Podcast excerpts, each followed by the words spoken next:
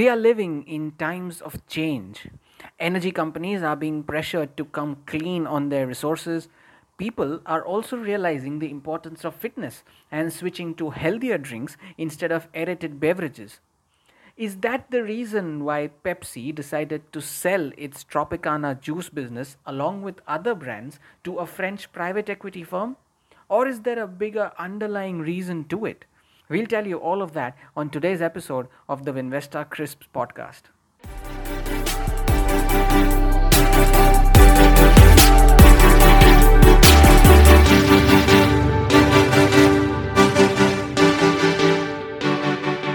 Hello and welcome to the Winvesta Crisps podcast. I am Hormus Fatakia.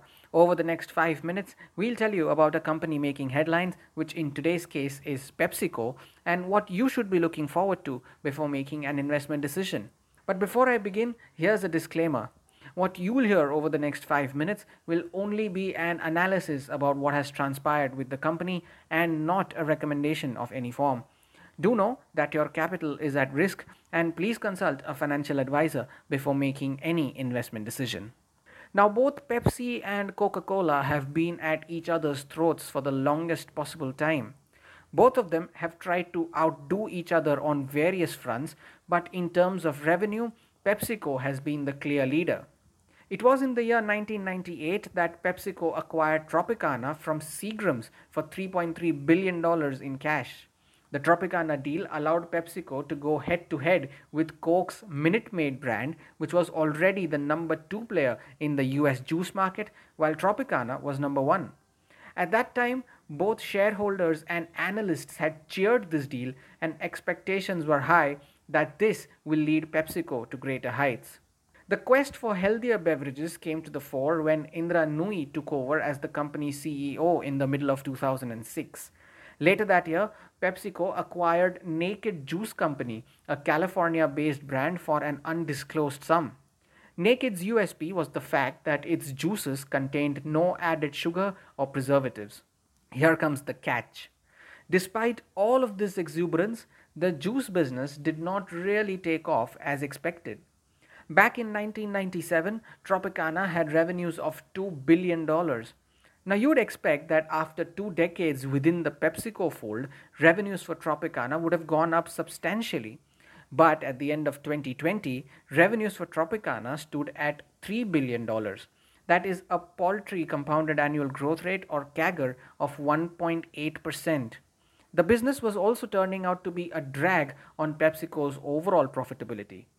As consumers are becoming more health conscious, both Coke and Pepsi are trying to position themselves as the alternative that consumers cannot afford to ignore. As a result, came a slew of steps from both the companies. Coke, on its part, discontinued the Tab diet soda, various energy brands, and the Zico coconut water. PepsiCo also focused on the zero calorie beverage segment with the acquisition of SodaStream and Rockstar brands for over $3 billion each. PepsiCo CEO Ramon Laguarta has been on the lookout for opportunities to sell this underperforming juice business. It finally found one in French private equity player PAI, who took a 61% stake in this business for $3.3 billion. PepsiCo will retain a 39% stake in the newly formed joint venture with PAI, as well as exclusive distribution rights in the US for these brands.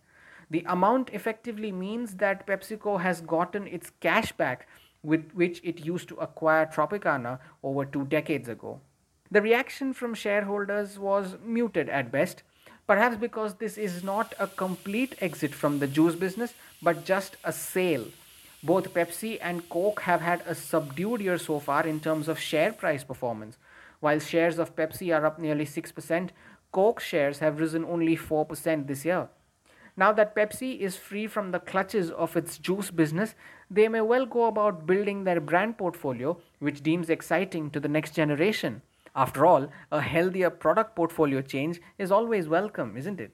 That's it on this edition of Winvesta Crisps. We at Winvesta provide you with a platform to invest in over 4,500 US stocks and ETFs.